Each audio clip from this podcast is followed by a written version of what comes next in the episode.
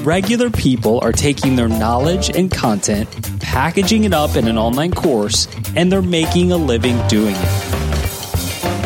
But not everyone is successful with online courses. There's a right way and there's a wrong way, and I'm here to help course creators actually succeed with online courses. Hi, I'm Jacques Hopkins, and this is the Online Course Show.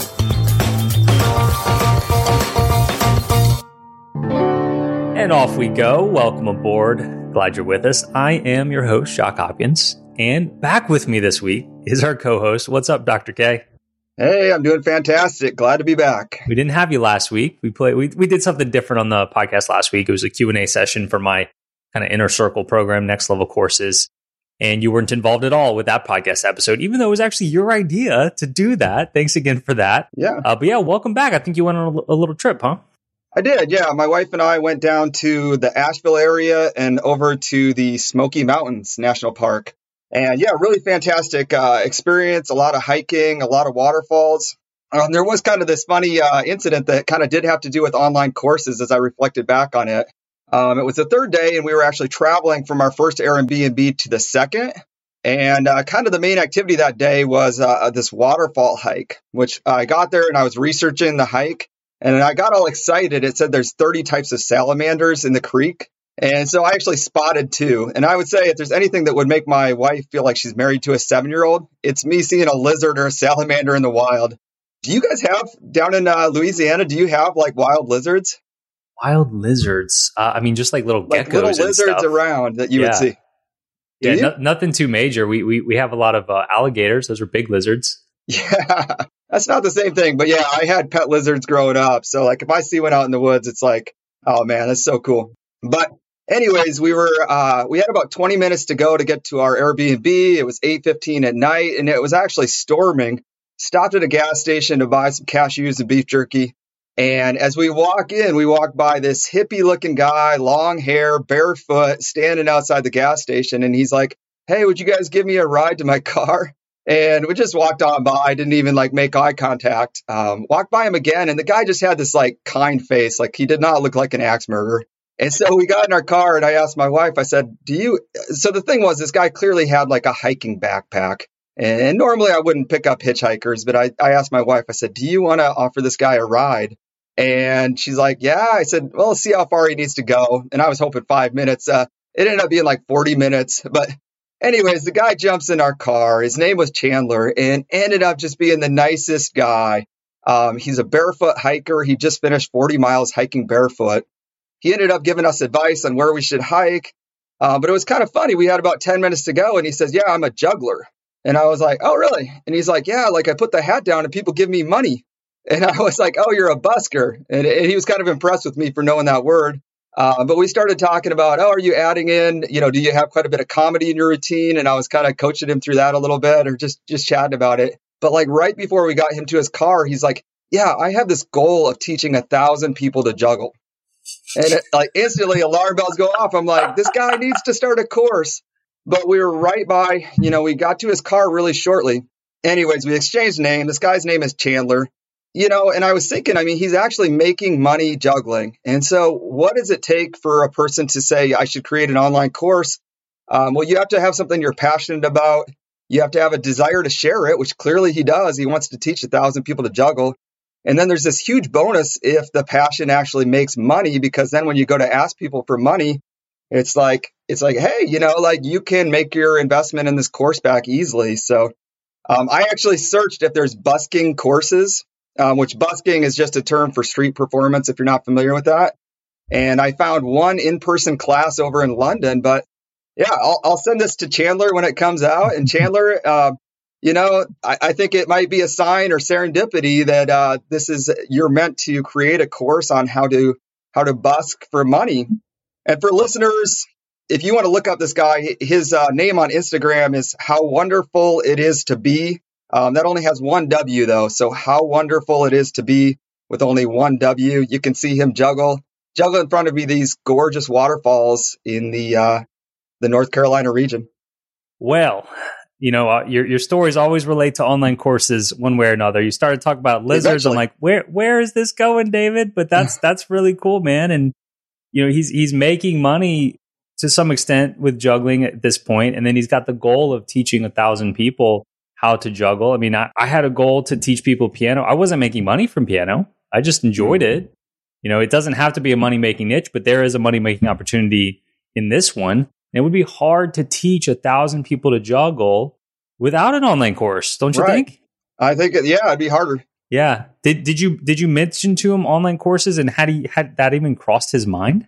I hadn't. You know, we were almost to his car and it was just the alarm bells went off and, and we exchanged names. And then as I reflected back on it, I'm like, mm. you know, there's actually an opportunity here. And uh, yeah, I mean, he's a free spirit, hippie, barefoot hiker. It's like uh, around the world, there might be other people that would love to do street performance and actually make money. What's your experience with street performance? Have you ever put the hat down and, uh, you know, they always have those public pianos. Have you put the hat down and played? I don't think I've ever gotten tips for my piano playing.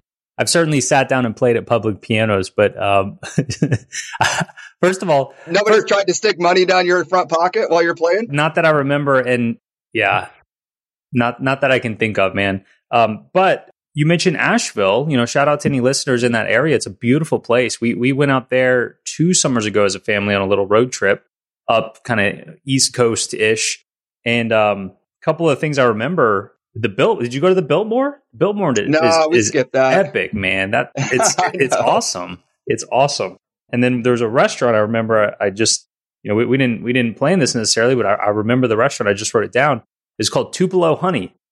You okay. guys go to Tupelo Honey? We walk, no, we walked by it. We went to a place called Pizza Mind. Okay. So Pizza Mind. Uh, yeah, it was great. Great. And then the, the last thing I'll mention that really jumped out is there's a, there's a magnificent highway up in that part of the country. I think Blue Ridge. Blue Ridge Parkway. Yeah. 400 miles up on this ridge. That's where we spent the most time. Mm. And it is epic. So um, cool. So that does lead me to this other thing I wanted to mention. Um, I think that you you're going to be able to tell me that you had an experience with this. Uh, but we would be at these these uh, trailheads, and you look around, and and if there were people around, they were wearing like hiking shoes, and then you look down the way, and there would be a lady getting out of her car wearing like just uh, the most deluxe, gorgeous dress, you know, dressed to the nines, makeup, five inch high heels, and it's like there were these Instagram influencers all over the place. Like we saw like 10 of them. Mm. Did you see some of those on your trip this summer? I, I don't. Uh, oh, on my on on our trip out west this past summer, road trip. Uh, you know, now that you mention it, I think there were a couple of occasions where it was just like girls just dressed up. And and somebody's taking pictures of them. They're doing all the poses. I, I didn't really think of it till now, but yeah, that's that's a real thing. Yeah, it was funny. I mean, this one parking lot, uh, this kind of normal hiker looking couple, they walked by and they were kind of nodding their or shaking their heads at each other and rolling their eyes uh, as this lady was off in the distance, just like wearing this this gorgeous dress and obviously some kind of an influencer. And I said, I said, God, she might have 20 million followers all over the world, right? Waiting to see this picture. And uh, they said, yeah, well, you guys just missed it. Apparently, there was just an Instagram famous dog here. Oh, I said, yeah, it was like a, a pug dressed up like a turkey. and I was like, I was like, dang it, that's that's my kind of Instagram influencer. Like, if I rolled up to a parking lot and Grumpy Cat was still alive and I got to meet him, that'd be like the high point of my life. Okay, all right. Let's let's rate it in, man. We're starting to get all off right. the rails with with dog Instagram uh, pages and whatnot. I don't have 20 million followers, not anywhere near that. But I'll share a, a, interesting story related to like followers and whatnot. So we got back from a very small trip. We we took a little long weekend uh, trip to the beach in Florida. Uh, got back a couple days ago, and on that trip, for the second time in my life, I got recognized in the wild.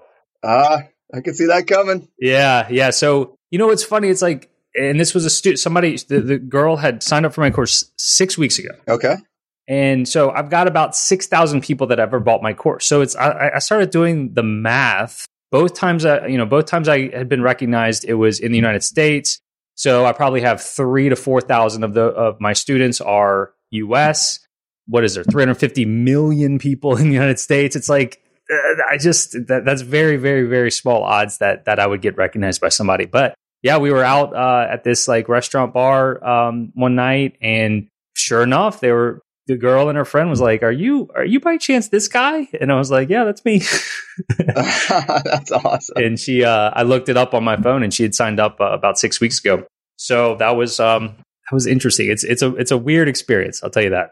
I bet your wife is kind of like, oh no, he's, he's getting famous. No, this no, could no, get no. annoying. so, um, where should we go next? Any other updates on your side, or is that kind of the main things you wanted to go over? That that was it. Kind of a little off topic today, but um, no, I, I, mean you've had all these things going on. What's your update? I mean, have you what have you got done in the last week? Dude, we are we are finishing up a, a new course called Classical and Sheet Music in 21 days. Um, we're adding a couple of new bonuses to the the platform once it rolls out. We are uh, developing the platform and the the the platform that we're using recently rolled out their app feature and it looks amazing. Okay. And you're looking at me like right now, like, what is it? What is it? What is it? I, I, it's once we start getting some beta testers in there, and I know it's going to work. Like, it's I'm I would not be like completely surprised if we we go down this path and then we have to back out for some reason. Like mm-hmm.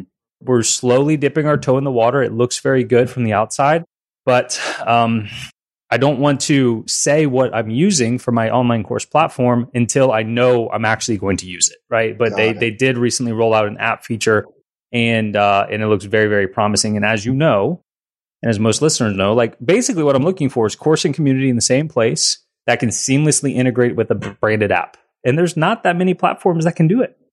Mm-hmm. There's not that many that can do it. So more updates that. Well, can I ask one quick question about the uh, the co-teaching or the, uh, bringing on a teacher? Mm-hmm. Uh, just very briefly, like, can you share who that teacher is? And then also, I know in the past that you've said that you just um, essentially hired a person to accomplish this course. Is that how you set up the finances this time, or did you decide to go with a different model? Yeah, so this is the third time that I've now outsourced an entire course to somebody else, to another pianist. And that's because I I like to stay in my lane. I have my thing that I'm good at, and basically everything that I know about piano essentially is in my piano in 21 days course. So there's there's almost no limit to the amount of topics you could cover in on, on the piano, right? I mean, all the different genres, all the different techniques and things. And so reaching out to other people who are experts in these other areas is a, a pretty cool business model that I've stumbled upon. And for me, I'm, I just, I like to keep things very simple and have as few options for people to buy as possible. So when I first reach out to these people, often they're like, okay, this is great because you're going to sell this course. I'm going to get a percentage of the sales, mm. win win. But I'm like, oh, sorry, that's not how it works. Your course is just going to be a bonus within my existing offering. And therefore, it'd be extremely messy to just pay you some sort of percentage of sales because most of the people buying the package are probably are not ever going to actually take your course. And so I much prefer a, a higher, just like one time fee. And that's how I've structured all of them so far. So this most recent one, uh, the guy's name is Noah Kellman, K E L L M A N. You can look him up on Instagram or, or wherever. Amazingly accomplished uh, jazz pianist. Um, he's classically trained as well. So he's actually putting two courses together for me right now. It's a jazz course and a classical course. And he's, I mean, he's killing it so far. And he sends me over the raw files.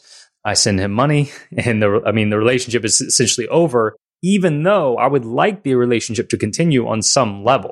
If he can come in on Q and A's with me, you know, help me support students in some kind of way, but he's not going to get a percentage of sales. Yeah, and I love how you set that up. I mean, to be fair, now that you have an affiliate uh, whole program set up, um, there's no reason that you can't say like, hey, to the extent that you want to promote this entire course, like here's an affiliate link, and and uh, you know every sale of your course that he would get forty percent, correct? Which is exactly yes, or somewhere around there. Um, so it's right. clean and simple, and it and it lets him still invest in your your your success. Yes, and theoretically, he would be more successful in promoting my course to his followers if he tells them, hey, you know, there's multiple courses in here where I'm the main instructor, you know? Yeah, awesome. Yeah. So uh, let's talk about the interview of today. Craig and Zach. We have two people on. And honestly, I, I, think I even ran it by you, but I was thinking about maybe interviewing them separately and then piecing it together. But we ended up doing just one conversation it, it can be tricky to ask a question and then it's like, okay, well, do I ask it to one of them or you know, we don't want to we don't want to all talk over each other. So I reached out to these guys recently. So I've known them for a while. I am in their membership. They have a membership. I I'm not a great member in there, Uh, a few of the people in there know me, but I'm, I do not participate a ton. But I've been in there for a few years, and their niche is just for men. It's a men's group to help men with with family, being fathers, being husbands, uh, being the best version of themselves. You know, with their job. Like it's just a, a, a place for men to support other men to be the best version of themselves. And uh, I started following Craig first. Craig has a podcast called uh, Masculine by Design. I started following him years ago and he started teasing this this program he was coming out with. I thought it was going to be an online course of some sort, and uh, and I didn't know Zach at the time, but he he he was teasing that he was partnering up with somebody else in the in the space, and and then all of a sudden they released this membership a few years ago. I was like, what is this? Like, where's the content? Like, where? I was so confused by what it was. But I signed up. I was one of the first people to sign up because I wanted to see what it was. I was very curious because I was so ingrained in online courses at the time and and wasn't as wasn't as into like community and membership, right? I didn't even have my piano Facebook group at the time. At the time, it was just like I had my piano course, people would buy it, and then relationship over, you know, as far as I was concerned. But man, you should you should see the inside of that group. It is that everybody just supports each other so much. You post something, you have a problem with something, you have a marital problem, like everybody wants to help you. They're almost every night of the week they do Zooms on different topics. They're doing it right. They're doing it right as far as a membership goes. And so I wanted to have them on to, to come on and talk about running a successful just membership that's not even necessarily an online course. Like there's very little just content. It's just the the community the membership. So that's what's going on here. So any uh, any any thoughts before we go and play it for the audience? Well i felt like i learned some new things about you through this one so i think it'll be fun to chat about afterwards. So yeah the listeners they'll get uh, get kind of a peek behind the the curtain of jacques the curtain of jacques Okay. Well, let's uh, let's go ahead and see what that looks like. So, without further ado, here's the full conversation with Craig James and Zach Small. Craig, Zach, welcome to the Online Course Show. Thank you for having Thank us. You, Zach. Pleasure to be Absolutely. here. Guys, most of the people that come on here that I talk to are what I would call course creators. But there's there's this term online course, there's memberships. You guys are more on the membership side of things, right? And Craig, I think I've been following you maybe a little longer than Zach and, and was on your email list when you first were launching your membership. And I remember being very curious about what you were coming out with. And I, I would have bet money it was going to be an online course. And, and you can help me with the, the time frame. It, it was a few years ago. Why did you decide to launch a membership and not a course? Yeah, honestly, a course had never really, really came to my mind. I, I had uh, been following actually Zach for quite a while and seeing what he was doing with his 31 Days to Masculinity program. And that was going under an evolution of sorts where he was bringing men together inside of a Slack community. And that was something that was new to me. And I saw the engagements that were taking place in that Slack community and the value that was being shared. And uh, I had already been stewing over the idea of developing some kind of a community uh, that was similar to what Zach was creating. So we were kind of doing, having similar thought patterns, but going our own separate ways while also having a connection online. And so the, the thought that I that I had was to create a community where we had a common mission of striving to be the best men that we can be. And that's something that that I do in my own life. I'm very intentional about identifying areas of weakness and trying to refine those areas and, and become stronger. And I know Zach shares that sentiment. And so, uh, as I was kind of brainstorming what that would look like, uh, I, I, reached out to Zach and I said, Hey, you know, I, you and I share a lot of very similar thoughts on the lives that men should be living in order to be satisfied. And, you know, I'm, I'm stewing over this idea and I see that you're, you're kind of developing something similar. And, you know, I'd, I'd love to join forces if that's something you'd be open to. And so he's like, yeah, man, that, that'd be awesome. And, uh, so, so we kind of put that, put that on hold. And that was before he actually launched his, uh, 31 days to masculinity Slack, uh, Slack group in that campaign. I think it was December of 2017, if I remember correctly. And uh, so so we went a couple months, and I'm still developing this idea in the background. I'm brainstorming. You know, how, how can I create this community in a way that's going to accomplish the mission at hand, give as much value as possible to the men who are going to join this community. And I got close to launching. I, I have a logo created, and I joined Zach's 31 Days to Masculinity campaign that was in December of 2017. And so I'm going through this campaign, and a lot of light bulbs start going off because I'm seeing what's going on inside of that Slack group. And so I'm, I'm coming up with all kinds of ideas of, of ways that I can, you know, enhance the community that I wanted to build. And So I, at that point, Zach had kind of gone radio silent, and it wasn't that he wasn't interested. It turns out it was just he was busy building his own things, and and as was I, and we just hadn't really had time to connect to come together and, and rediscuss that idea that we had agreed upon a while ago. Uh, and so I, I start pushing things on social media. You know, here's the logo, and here's what I'm creating, and launch dates coming up. And he's like, "Hey, man, are you still are you still wanting to partner with the, on this?" And I'm like, "Yeah, dude. I just I just thought you lost interest. You hadn't said anything to me, so I was trudging forward. You know, it's that's something. It was a vision that I had, and I was going to unleash it one way or another. And uh, I'm really glad that, that Zach and I did join forces because we complement each other very well. And I don't think the community would be anything like it is today had it been just just he or I running it. Um, but that's that's how it came to be.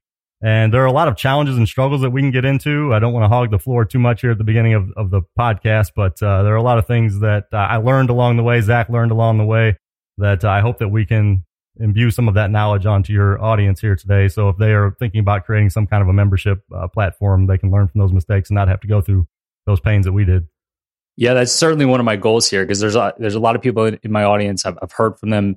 They're thinking about a membership. You know, a lot a lot of people get into the world of like online business because they read Four Hour Work Week, like I did, you know, 12, 13 years ago, and it's like, ooh, that sounds nice. I can go drink margaritas on the beach while I make passive income. But more and more lately, people are, are more passionate about what they're getting into and want to have communities and do you know, live events. And the training isn't necessarily the focus of the program. It's more about the human interaction.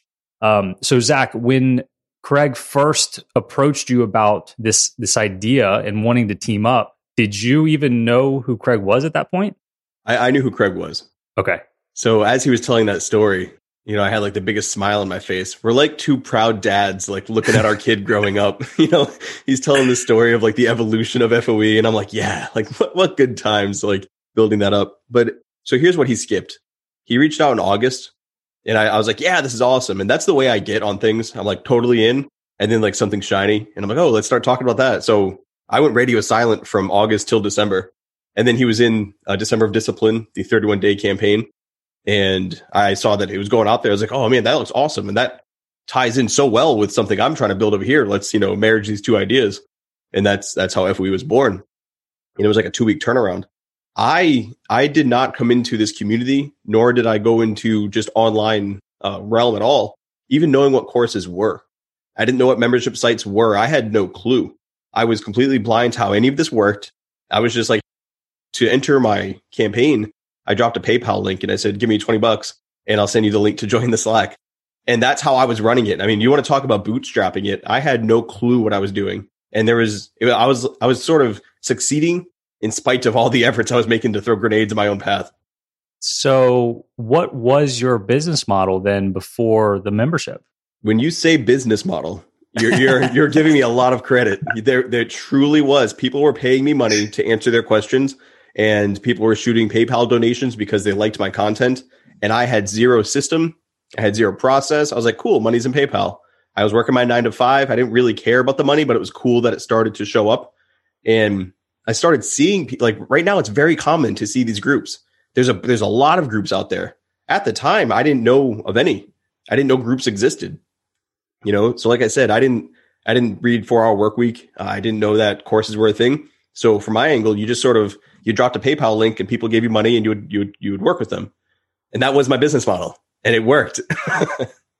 yeah, so Jacques, I, I, mentioned that Zach and I complement each other very well and and you're kind of seeing that here. You know, Zach is a he's very he has a shotgun approach, you know, he he really he wants to see something come to life and he just does it. Whereas I take the more uh, risk averse method of let's let's analyze this, let's let's see what are the best ways to go about making this happen and, and how can we alle- alleviate any of the pitfalls that might come across our path and uh, that's that's why we work very well together because you know he's he's a trigger puller and I and I kind of make sure that uh, we calibrate our aim before that bullet flies toward its target. Very synergistic relationship Absolutely. sounds like. I'm sure it's all all rainbows and butterflies too. Oh, always, except when Zach ghosts you. Yeah, that does happen from time to time. it's been, it's been a while. Don't bring it up. so you guys, uh, once you once he got back with you, decided to move forward with this thing What, was it a smooth launch? How, how, did, how, what were those steps and how did the initial launch go? Go ahead, Zach. You, you can uh, you can take the initial description, and then I can maybe go into the technical uh, technical issues so, encountered. Yeah, no, absolutely. Now, people for myself, I was thinking, you know, you want to base it on a good price as to what what's will bring people in. So I'm thinking, all right, I'm going to give this everything I have, and we should run it. And I think it was like we should do nineteen dollars. For nineteen dollars, you can get full access to everything. And then some guys got wicked mad, and I was like, whoa. And then we started talking. I was talking to Craig. I was like, this is going to be very time consuming. How much time are we going to put into this community? All right, we're going to make it sixty-seven dollars. And then guys lost their minds. The fact that we were charging at all, we had like an uprising from the men that were in December of discipline. And we're like, oh man, all right. So this is this is too low. That's too high. How much do you charge for a community that we have nothing to compare it to? There's nobody else out there who's offering what it is we're about to offer. And it's going to take so much of our time to answer and engage, run the, the streams. Similar to what you're doing now, we were doing multiple times every day, you know, throughout the week or every other day. And it was just, how do you balance that? How do you compare it to? So that's where we had a lot of struggles in the beginning, trying to figure out what are we offering? What's worth our time? And are we going to, who are, who are we willing to anger to do this? Because once you put even 99 cents on something, all of a sudden that something is like tainted. People are mad that you're, you're, make, you're putting a price tag on it. And it was just for somebody like myself coming at it from, like I said, not having any experience, any background. I had zero, you know, relationships with others who were running a group. Yeah, I was like, I don't know. So to me, I was like, nine ninety nine. Let's just do it. Let's just run with it. and thank God I had Craig because there is no way I would be doing what I do now if I was running a nine ninety nine and you were getting you know 40 plus hours of my life every single week. Yeah, I mean, we made a lot of mistakes on that front too. And Jacques, you know, being someone who who coaches others on building online courses, I'm I'm guessing price point is something that you get a lot of questions on. Absolutely. You know, the value that we see as the creator is often different than the value that that the outside person who we're hoping joins our our membership site. Yeah, absolutely. And pricing, I feel like for a membership is even more complicated because it's it's that recurring payment. It's very very very important. It's like the difference between ten dollars a month versus hundred dollars a month. I mean, this isn't groundbreaking math, but that's a, that's a ten times different in a business theoretically. But then okay, are 10 times less people going to sign up at $100 versus 10? It's Absolutely. It's um it's an interesting conversation. So where did you guys settle in at on launch? Well, so and I, I definitely want to touch on this because this is one of the greatest lessons learned that any of your listeners who might be thinking about starting a community uh, like the Fraternity of Excellence, I think, can stand to benefit greatly from what I'm about to say. Um, the first thing, though, I, I want to get into uh, before that is uh, it's still difficult, even today, uh, running this community because the nature of these communities is they're exclusive. They're kind of hidden behind that paywall. So it's very difficult for Zach uh, or myself or even the, the brothers that we have inside of the Fraternity of Excellence to share adequately and give justice to the value that's truly being unleashed inside of that community because we try to keep everything that we do. Mostly we keep a lid on it. We don't, you know, that's part of the nature of, of what we've built is we want a community where men feel like they can come inside. We can discuss issues that are specific to men, the struggles that we go through as men, and, and how do we increase our value as men. And, and a lot of that is private. And so we're not uh, really too uh, too encouraged per se to go out there and share everything that the men are doing and the successes being achieved. And so that makes it difficult. Now, other communities may not have as much of a struggle, but there's always going to be some kind of a struggle when you have this closed community of doing justice to what's going on inside of your community in a way that those outside can truly understand and make a good decision on whether their their dollars are worth investing there. Yeah, that makes a lot of sense because like with my main business, my piano course, you know, I have a community. Like there's right now it's a Facebook group. I'm probably going to move it onto my own platform. And I really want to talk to you guys about platform and tools as well.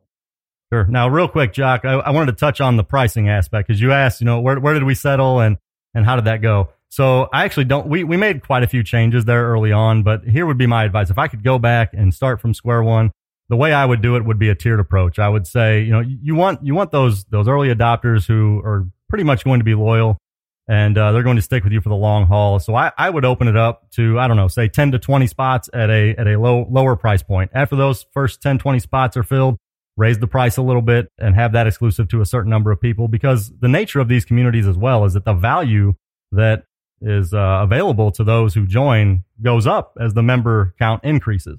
And so it's a it's a logical justification um, that as you grow that community, you can justify charging uh, more money for that. As as more people join, you have more revenue that you can use to then continue investing and, and improving the experience. and so on and so forth. So, I mean, we have we have guys inside of the fraternity of excellence that are paying nine ninety nine a month right now, and our current price point for a monthly membership, I think, is seventy seven ninety nine. Uh, so, you know, these guys are getting one, one heck of a bargain um, at this point with what we have and what we built. But we show loyalty to those men who joined early on, and you know, they they trusted in what we were doing, and they they put their their money where their mouths were, and uh, you know, I, I I appreciate every one of them, even while they're they're paying such a low amount of money relative to those who are coming in now. So they're they're grandfathered in at that price. That's why they're paying that price. Exactly. So all I was going to say is that because my niche is so different than yours, like it's when somebody shares a video of them playing piano inside the group, almost nobody minds if I share that outside the group. It's like, hey, look what this person's doing playing the piano. It's not as personal as some of the things that happen inside of a group like yours. So on that note, let's just for, for the audience's benefit, if you if you guys could clarify just exactly who your audience is and what you, what you're trying to help them with. Zach, you want to take that one? No, absolutely. So I'm just going to go through a few recent ones that popped in my head. We had a man recently join because he needed to overhaul his finances and he's getting direct access to people whose profession is to work the stock market. Like they are, they are traders by trade. That's what they do. And they're answering this, this man's questions one on one. Like, Hey, let me see your breakdown of what you're doing. Here's my advice. That guy charges other people thousands of dollars. He, this guy paid a FOE membership to get access to that guy. Now you've seen the walls. We have personal trainers within there looking to help men dial that in. We have uh, actual therapists who, while not giving therapy, let me let me leave that disclaimer. They are giving advice and they are giving the time which they can't get other places. There are a lot of individuals who are, are content creators on the internet who are getting slammed. You know, everybody's asking them questions. Everybody's flooding their DMs. You know, a lot of people, if you're reaching out to somebody that just don't respond to you, they're too busy. You know, you're getting lost in the sauce through emails and through DMs. Whereas those men in FOE, they'll show up and talk to your face as we're doing right now. You know, during one of our weekly calls, you can sit and ask that person again, your individual, you know, situation and their advice on that. And these men will give you and they'll, they'll form it around you. You know, and you see a lot of men coming in to try to fix something. There's something that isn't right. You know, for we, we have such a, a large sphere from from firearms training to marriage and relationships and divorce, from parenting to how do you handle your crypto? That we have experts, and I'm not saying we have men who are who are armchair quarterbacks. No, we have experts in each of these fields to offer one-on-one advice to your situation. They're not saying, "Hey, buy my book." They're saying, "Hey, tell me your story, and I'll respond to your story, not not the world story, your specific story, and how I can help you." You know, these men when they join, they join for their own reasons. I believe there are several in there. You know, one of the reasons I needed this myself is leaving the military you know, some men just want that brotherhood. They just want that camaraderie, a place they can go and, you know, have their cigars and, you know, talk a little more crass than they could with their friends or their peers, you know, and kind of just vent that way. And it's the boys club. And then they can go back and, you know, they get that, that hit, you know. So it's, it's unique to the man, but the benefit they get is having that one on one direct access that these men aren't giving others or they're charging quite a bit for. Is it just community? Like when you went to launch this, what was your offer? What was your pitch? Hey, you sign up for this, you pay this monthly fee, and you're going to get this. And has that changed to today? What what what is the offer? Yeah, it's it's definitely changed. So the the offer uh, it's actually still the same in a lot of ways, but the offer is, you know, we we offer kind of like Zach said, we offer exclusive access to experts in a number of different fields. So we're talking finance, fitness, marriage, uh, parenting. I mean, we have course creation. Course creation, correct? Yeah, yeah. You ran a, a nice course inside of there, which I didn't know if we were allowed to talk about that. I almost said the same thing. Yeah, yeah, yeah, yeah. So I was. I mean, I, I don't mind sharing that, but I was one of the first people to sign up. Uh, back in the day, but I'm I'm probably the world's worst FOE member. Is that fair to say? I'm, I'm you're your top three uh, being the worst. you came you came to the first Brotherhood event, and I've shaken your hand and broke bread with you, man. That's more than I can say. That's right. That's men, true. So that That's was, right. It was a pleasure as well. Uh, but yeah, I mean, it, and again, this goes back to how do you adequately express all the value? I mean, every single day, uh, with very few exceptions, there's one of our brothers holding a Zoom uh, meeting, a Zoom video chat similar to this, and they're discussing issues that are relevant to men.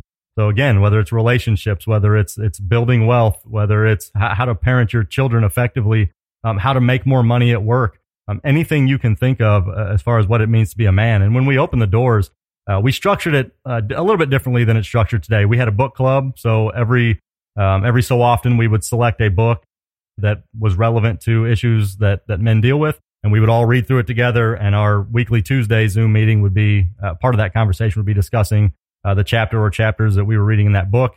Uh, we had weekly assignments, so so those assignments might be you know run two miles and do 500 push-ups uh, over the next week.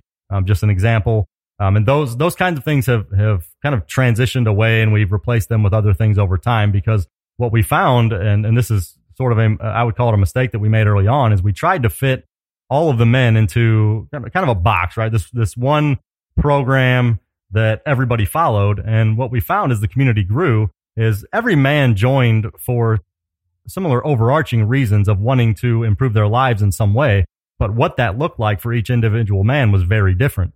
And so uh, we had men coming to us saying, you know, I, I'm already, you know, in the top 1% of, of fitness. I don't really care to run two miles. I'm already running 10 miles a week. You know, that, that doesn't really do anything for me, but I'd really love to, you know, learn how to invest my money more effectively, or I'd really love how to, how to, you know, get my wife to, to want to have sex with me more. Or I'd really love to get my children more motivated and have purpose in their lives. And, and so we, we took a step back and we've, we've slowly, uh, restructured things to where we do have subject matter experts and we do have different Zooms and different channels within our Slack community, our exclusive chat forum that allows for the men to get the help that's specific to the things that they need help with. So the next thought that comes to my mind is I mean, you guys are both very passionate about this this overarching topic and, and trying to help men just be better men in, in a lot of uh, facets. And, and there's there's obviously a lot of people in this community.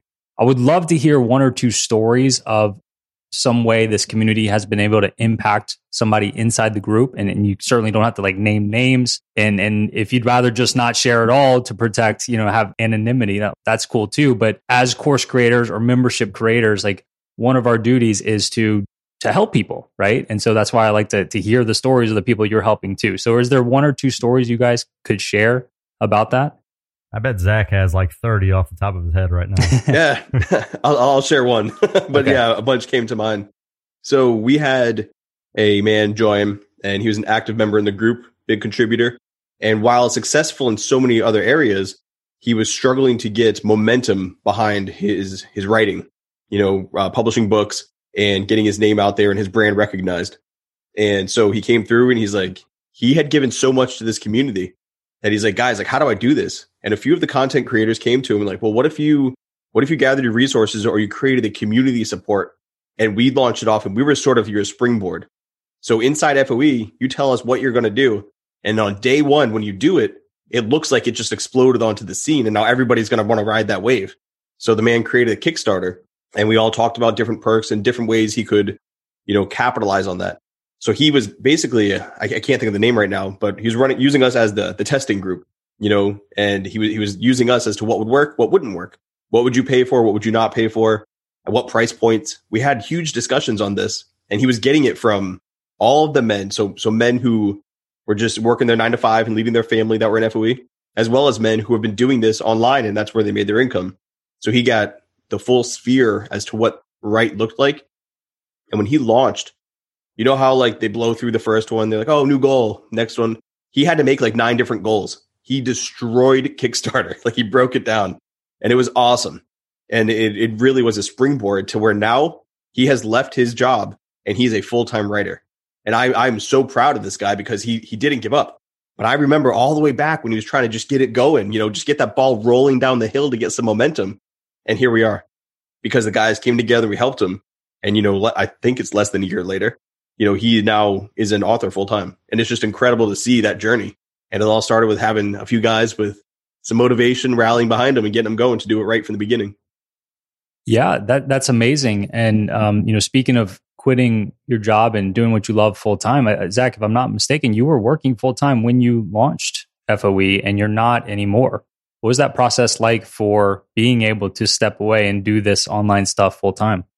It was you know, people, especially those listening to this, you're looking to build that dream. You know, you have that goal and aligning what you do with what you love. It's just an amazing marriage there. And I love what we do. I love working with the men. I love working one on one with men. I love just seeing people grow. You know, I, I come from a military background And when I left the Navy, that sort of left. You know, I didn't really have that mission. I didn't have that camaraderie. So, like I said, when this was built in FOE, I was like, man, I love this. Like, I could, like, I truly, like, to the, to my core, like, this is what I do. This is who I am. But I had my job and I had to keep food on the table. I have got a wife and two children. You know, like, they're not free. they eat, you know, so I had to keep, you know, putting food on the table. And then as FOE grew, you know, and as my, I guess, influence grew through uh, social media, different uh, products I was offering, I was talking to my wife and I was like, I'm, I'm making some good money. You know, it, it's not going anywhere. It's consistent. And I think this is one of the reasons why membership communities are becoming so popular. They're consistent. You relatively know, you know, you're going to have X amount of people. And if 10 drop off, you know, well, you made a mistake. something happened to lose 10 people. But even then, you still have something coming in. You know, it's relatively consistent. You can build upon that. And FOE had proven, you know, I left my job in 2019 and we went live uh, January 1st, 2018. So going into, we were roughly one and a half years into it, I would say, roughly. And we're just getting momentum. We're still running with momentum. It's incredible. So I, I took the leap and I was like, Hey, Craig, I'm doing this. like, this is going to be nuts. And I told my wife and I was like, this is crazy that this is my life, you know, but I, I look at you, Jacques, you know, it's, when you do what you love and it just keeps to grow, it's almost like it's how do you describe that? How, how do you describe living the life that you've always you've you couldn't even have dreamed of as a child? Yet here you are, you know, living it out every single day. It's a wonderful thing. It is, and, and let me tell you one of one thing that really sticks out for me. I quit my job four and a half years ago, roughly.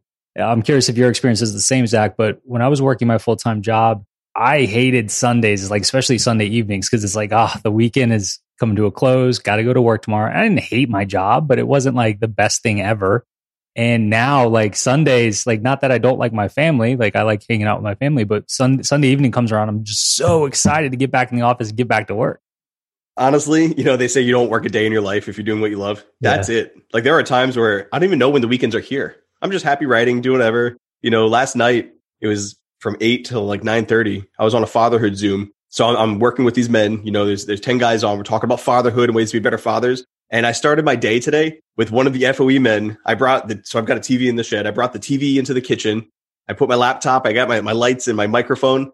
And one of the FOE men was in my kitchen this morning teaching my children and myself how to make bread because we're homeschooling now. and dude, we made two loaves of bread. I made two more loaves right after. So I went from a night with these men talking fatherhood. My wife was watching one of her shows. I went in, we hung out, woke up. She went to see one of her people for lunch, and one of the FOE guys taught us how to make bread. And that's my life. You can't make this up, man. that's that's hilarious. I totally have that image in my head. like a baker. Did it turn out well? Was it good bread? Oh, we we finished it. Yeah, it's gone. It was delicious. Okay, cool. So uh, next, I want to talk a little bit about software. I'm thinking Craig's probably the best one to that is to mostly an excellent assumption about that. I still don't so, know how it works. Yeah. So the tech side of stuff, like t- let's go back to like end of 2017. You're thinking about launching this. What, what's going through your head, Craig, about what software you're going to use to execute all this? Yeah. So I, I had done some research and I, I hadn't landed on anything yet when, when Zach and I decided to take that leap forward. And I don't remember the exact date, but we wanted to launch it. It was in December and we wanted to launch it by the end of the year. And I hadn't really gotten too deep into it yet, other than I had planned out some the way the structure of what I wanted the community to look like to to an extent. Let's say maybe eighty percent there. And I, I, didn't really have a launch date in my mind at that point. I just knew it was going to be probably sometime early in, in 2018. And when Zach approached me and said he wanted to go for it, I'm like, well, I said, this campaign of 31 days of masculinity, December of discipline, it, it's going to be wrapping up here at the end of the month. How great would it be for us to have something for all of us to just transition over to? And so I, am a, a pretty, when I get motivated around something, there's, there's not much that will stand in my way. And so I said, yeah, I'll get it done. Uh, I didn't sleep very much at all for the, for the two or three weeks after that. Um, I think if I remember right, it was like December 10th or, or thereabout that we made that decision. And by Christmas Eve, we had the doors open and we're accepting members into the, into the community. And at this point, just to give some some background, this wasn't a uh, a Slack forum. Uh, I don't, I don't even know if Slack's considered a forum. That's what I always call it, whatever, a, a, a, chat forum or whatever you want to call it, right? This wasn't that. This wasn't something that was already built. So what I had put in place over that two week period was a membership site that uh, I, I, went out and researched some themes. So I had a theme. I had a bunch of different plugins that I had to bring in in place. I uh, hired a, a developer on either Upwork or Fiverr. I can't remember to help me with some of the some of the back end stuff that was beyond my my competencies. We had a, a full on forum inside of, of our of our paywall on the website. We had a a chat window that the men could create their own discussion groups and their own DMs and whatnot with one another. And so there were a lot of lot of things and patches in place that I had had researched and and gotten on there. And you know, I say all that like I'm not patting myself on the back because there were a lot of things that I would have done differently. But I also say that, and that I know a lot of your listeners who are considering putting out an online course or putting out a, a membership site, don't let the fear of not being perfect when you launch keep you from launching. You know, we, there were a lot of road bumps that, that we had to go through. And to be honest, a lot of the things that we improved upon, I wouldn't, I didn't even think about. But once we started getting men inside of our walls, they started seeing things and saying, Hey, have you thought about this? Have you thought about that? Hey, I have, I have this, uh, this plugin that I use on my site that works really well for this feature. What do you think? And we quickly improved. I think within the first six months, I mean, it was a complete transformation from what we originally started with, but you have to start somewhere.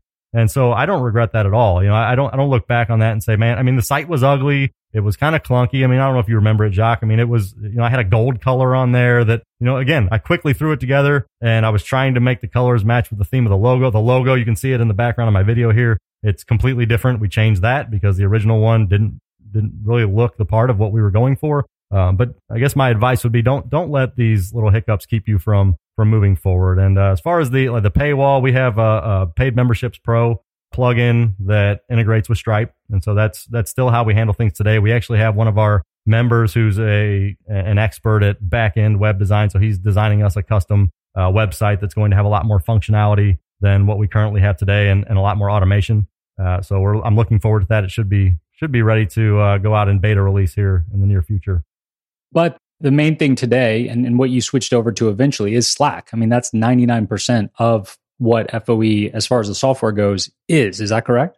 That that's ninety percent of where the day to day conversations take place is on Slack, and then, like I said, we have basically a, a, daily Zoom session that somebody hosts, and that's that's the other predominant place where where we congregate. And what I had in place originally was a was a forum that I had to completely customize on the site. It was a ton of time, and and so I think it was Zach. He's like, you know, why are we trying to reinvent the wheel here? You know, Slack already has this thing. It's it's you know it's free for the most part and they've already they've already developed all this time and energy and money into developing something that suits our purposes just fine. Let's let's use that. And when we switched over, the response was overwhelming. The men really really enjoyed that uh, that platform a lot better than what what we had in place before.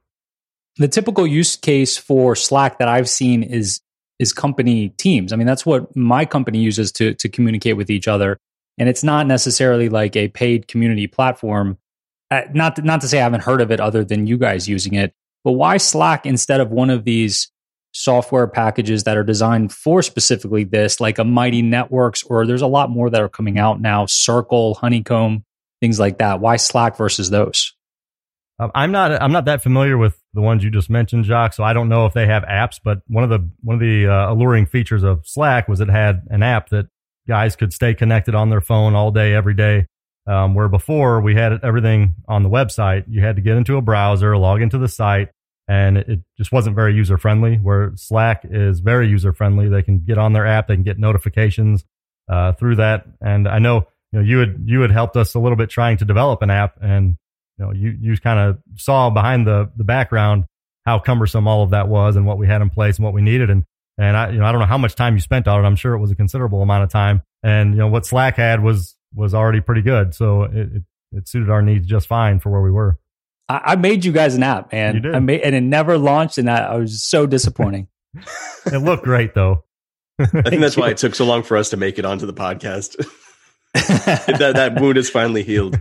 There are two things that I, I kind of wanted to highlight, though, from from Craig's point. You know, the first is when you build something. You know, going back to my joke earlier about it being your baby. You know, you're going to be very attached to it. The greatest thing we did was just let the guys go in and not let perfect be the enemy of good enough. We're like, this is good enough. It'll host you. Come on in. And they did the work for us. They did the testing for us. This, this is terrible. This is great. Fix this. That's garbage. I love this.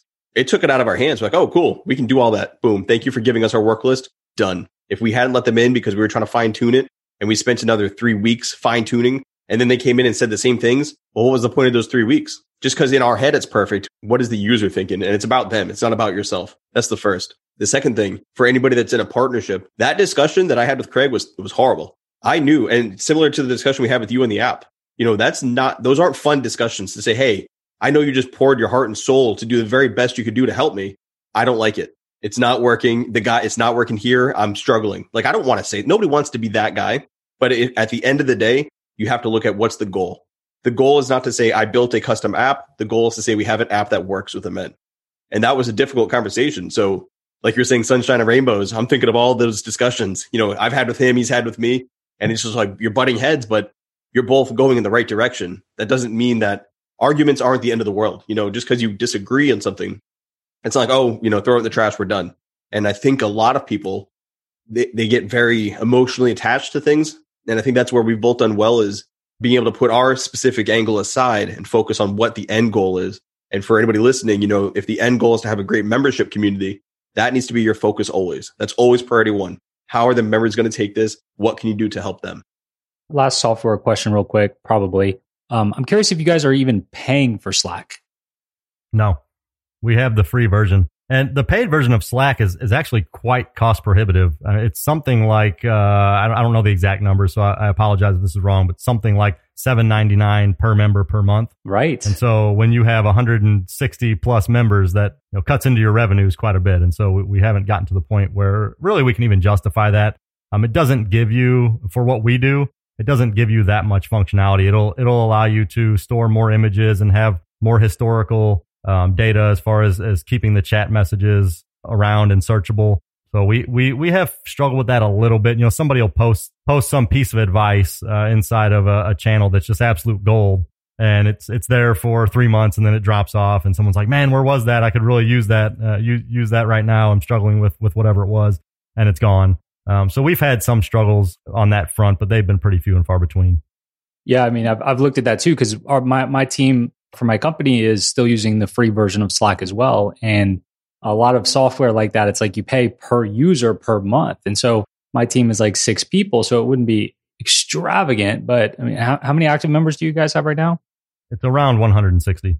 160. So that would be, that would be extravagant, I would say. Exactly. And like I said, we have, I, I, don't know the exact number, say 20 to 30 members are paying that amount per month. So that would just be gone. Right. You know, for their payment. So it again becomes cost prohibitive. But some of those other platforms that I, I mentioned earlier cost fifty to hundred dollars a month, like a like a Mighty Networks or, or a Circle or something. Whereas with Slack, I mean, you guys are running a 160 person really successful community on free software. Like if somebody's getting started, they want to do a community, they're they're kind of bootstrapping it. It sounds like Slack would be actually a great place to start, even if you're not there long term. Great place to start. Absolutely. Yeah, I'd agree. Yeah, I, I, again, it's a few pain points, but not at all a distraction to what we're trying to build inside of that community or the experience that, that we want to give to the men. Earlier, one of you said, and I can't remember which one it was, but I wrote this down. You said value goes up as more people join. Yeah, Who said me. that? Was it you, Craig? Me. Yeah. There's got to be a limit, though, right? I mean, are, are you worried about ever having too many people in there? I love that you brought this up because this was one of our one of our growing pains that we went through, and I, and we we brainstormed and eventually uh, came to a solution that I think has worked very well. So yes, I mean everybody's probably aware of you know you can only you can only build relationships with so many people. I think there's what is it Dunbar's number or whatever, but there, there's a certain amount of people that you can build relationships with, and so um, I don't think we hit that threshold yet. I think at, at 160 we're still we're still at the point where uh, it's getting a li- get, was getting a little difficult for men to really build those relationships with one another. Uh, but it wasn't impossible yet. Uh, but we saw, I don't know, maybe after about a hundred that it did start to get more difficult. And especially for new members, they would come in and just be very overwhelming. You know, they're coming in and they're like, man, I'm, I'm one guy and here's a hundred men who have been in here for months or years who already know each other. They're already cracking inside jokes and I'm, and I'm trying to make my way into this community and figure out where I fit. And so after getting some feedback from several members who, who left the community, and others who who were sticking around and they were just wanting to tell us where we could improve. Uh, we actually moved to a team structure, and so we assigned we we tapped the shoulders of five of our brothers and assigned them as team leaders, and they run their own team. So we still have the overarching community where we engage on most of the Slack channels, but we also have separate channels for each of the teams. Each of those team leaders have their own weekly video chats specific to their team They'll run discussions on their own specific themes and things that the men inside of that specific team are struggling with. uh, some of the guys have even brought in you know subject matter experts from outside of the community. I, I don't know um, how many of, of your listeners might know these names, but you know Tanner Guzy, big on you know masculine Tanner style. been on the he has okay, podcast. yeah. So so Yeah. they're familiar. So we've had Tanner Guzy come in and, and do a Q and A with the men. We've had Ed Latimore uh, come in and do a Q and A with the men. Alexander Cortes. So um, these team leaders have have really done a lot to add value and help to break up that large group and allow the men to have more intimate settings with one another so they can bond and build those relationships that are essential for what we're trying to build. So is the thought is that as you continue to grow, you can just add more teams. It's not like you're always going to have just five teams. Exactly. Very interesting. Exactly right. And the, the goal, I don't remember the exact number we set, but I think the, the goal was to keep those teams at, at 40 or less. Very cool. Hunter, I mean, Zach, Yeah. Who's that let's guy? talk about your name. I do get questions from people like starting out, they don't have an online business yet. They're like, should I use my real name? Not my real name. I've, I've had people on the podcast who have like a pen name. I originally knew you as Hunter, right? Now I think you, I'm, I'm assuming Zach's your real name. That's the plot twist. Tell us the story about having a pen name and then not having a pen name. No, absolutely. Zach is my name. My name is Zachary Small. That's on my birth certificate. That's my real name. Hunter, though, Hunter is the name I was going to give my son or my next child if it wasn't, you know, my daughter. My daughter came out. Her name's Ava, little lady. She's great. If she was a boy, though, it would have been Hunter Drew. So when she came out as a girl, I kind of kept that name. It was a strong name. I was going to give it to my kid. When I first started, though, and for anybody else that's kind of asking that question, you know, should I go out with my name? Do I want the no- notoriety depending on your subject matter? You know, I came from a community talking about uh, men's rights, men's issues, men's health, things like that. And I just had a username. It was uh, training the brain. So I was on Reddit and I was just saying, yeah, I'm training, I'm training my brain. I'm, lear- I'm here to learn and write, you know? And then I started the Family Alpha blog and I was like, well, I, I need a name, like not just a handle.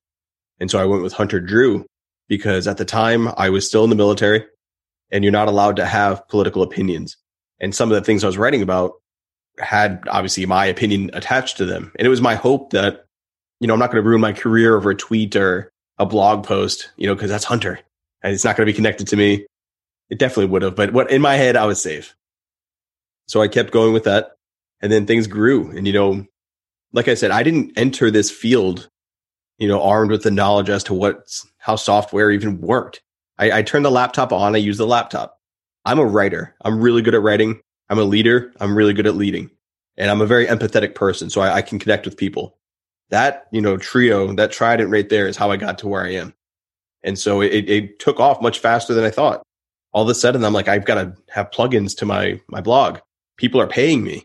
And it's just, it really kind of got out of control for myself. And it just went way bigger than I thought it would. And I was a, a, a known entity on Twitter.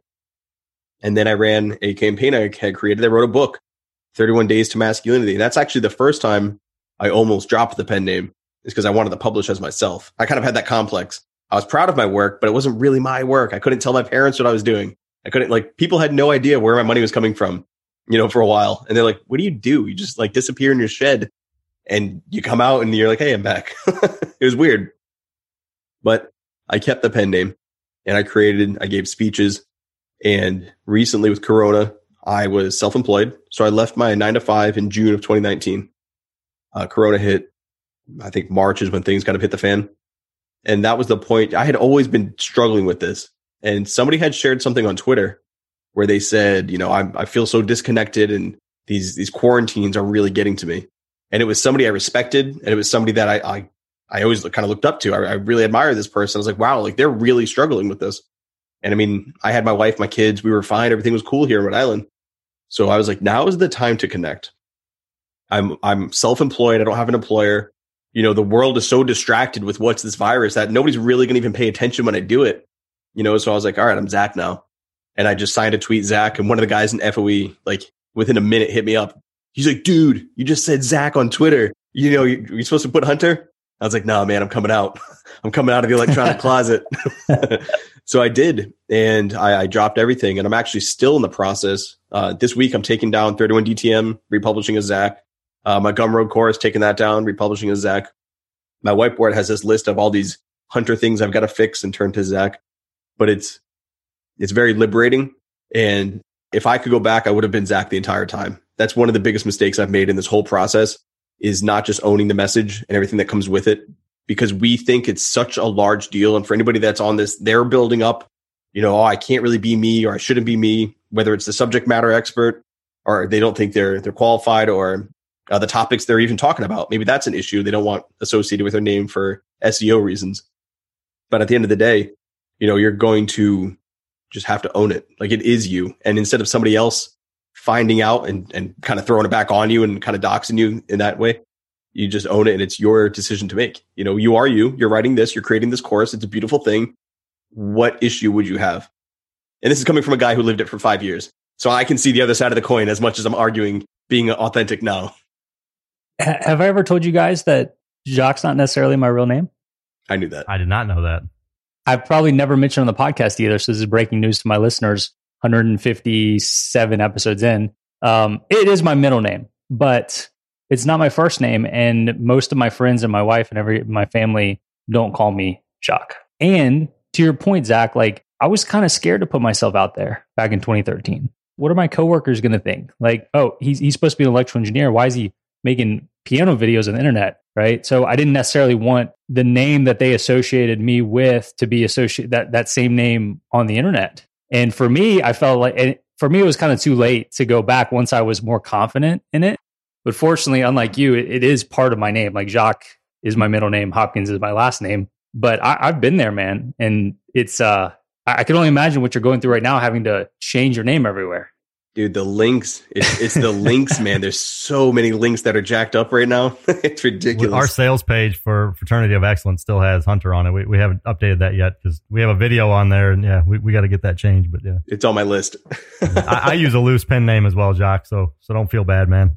Yeah. yeah well, I know, I know about yeah. that too. Do you have, do you have any thoughts about the pen name or have we, have we touched on all of it? No, I, I, did it for similar reasons you did. I mean, I still have a day job. I don't really, I would say at this point, if I were to redo it, I, I wouldn't I wouldn't really care per se, but at the time I was working for a large company and kind of exactly along the lines probably that you were thinking. I didn't want, you know, somebody to find what I, so I had a fitness blog for like 10 years before I moved into the, to the space of masculinity and, and, you know, masculine development. And that was under my real name. Uh, my real name's Craig, Craig Leonard. So James Craig Leonard is my, is my full name. I don't, I don't care to share it. Basically the reason that I, that I went with Craig James. So I actually go by my middle name, Craig, and then James is my first name. So I just swap the two. And the reason I changed it was more just I didn't want people to easily find me. If somebody were to come across my work, I don't necessarily care.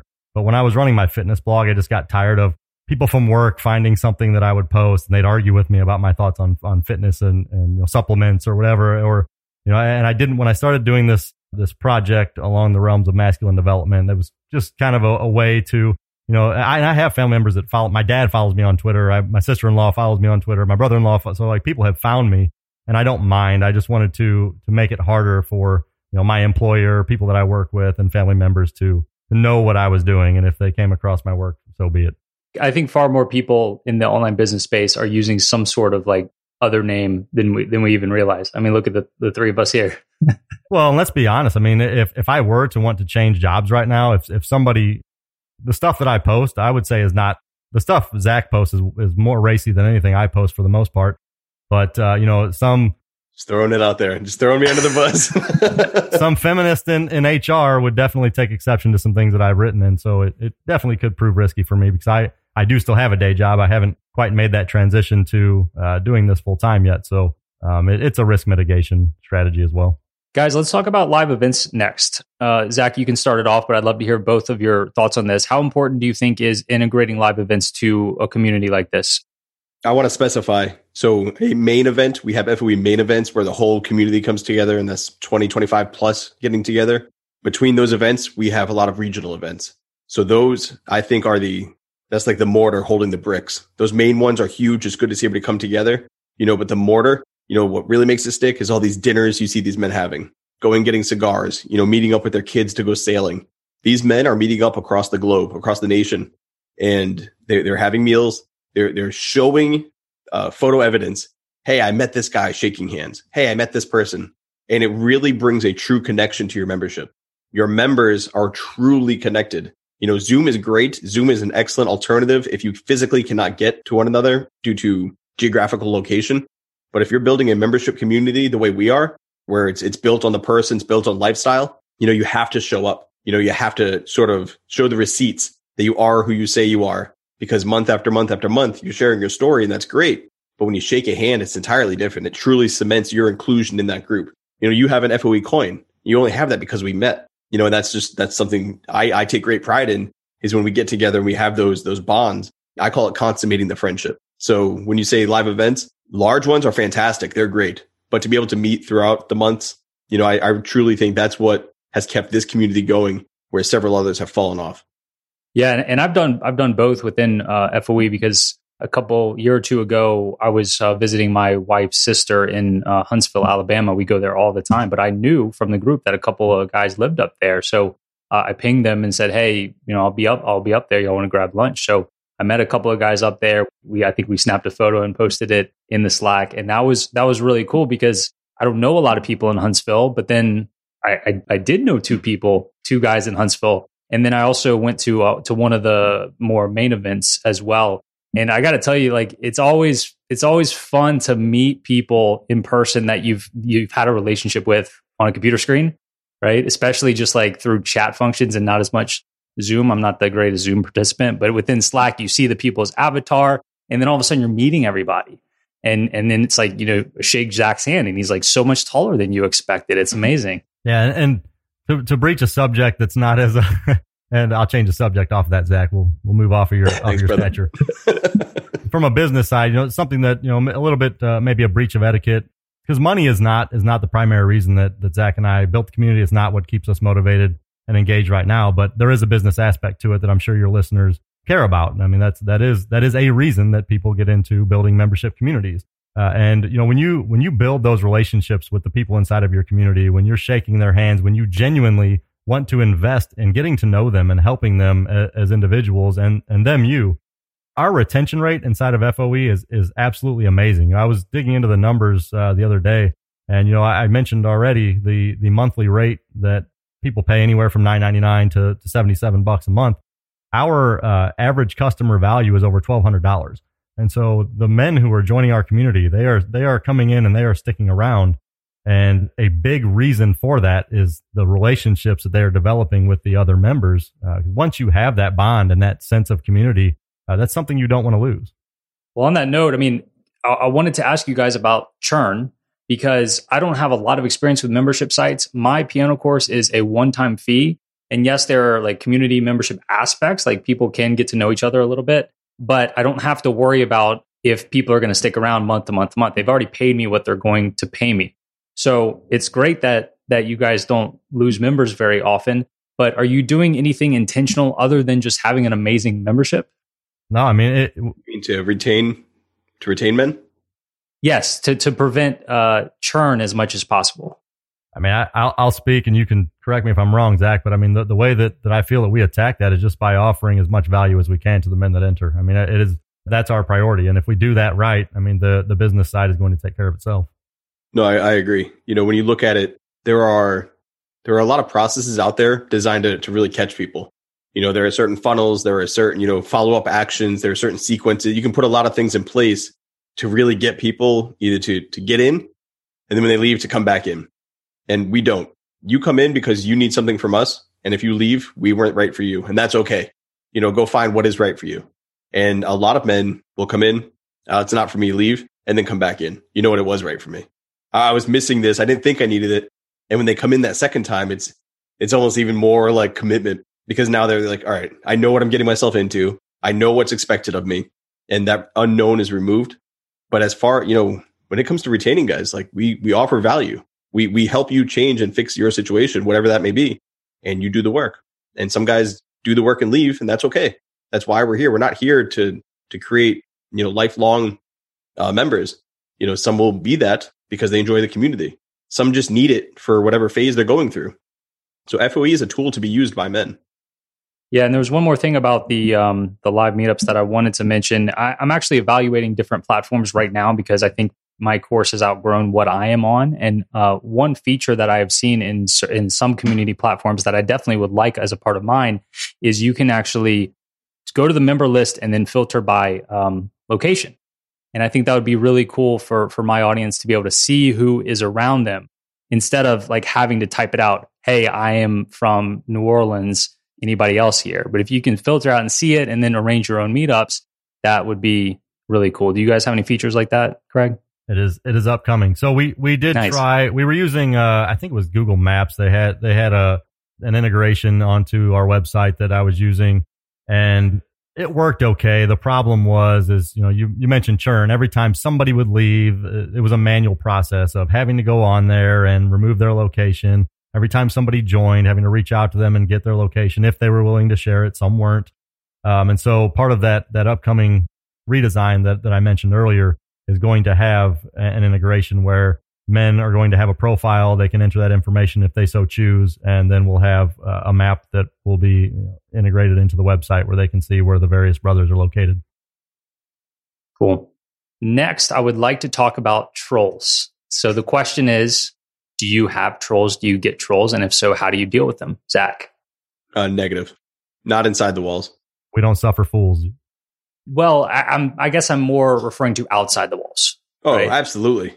Hundred percent. Yeah. I mean, my, my, my community is great. Like nobody really gives me a hard time within my community, but I get a lot of hate from other piano teachers, just people that are uppity about classical piano music. Like I, I get a lot of trolls and haters.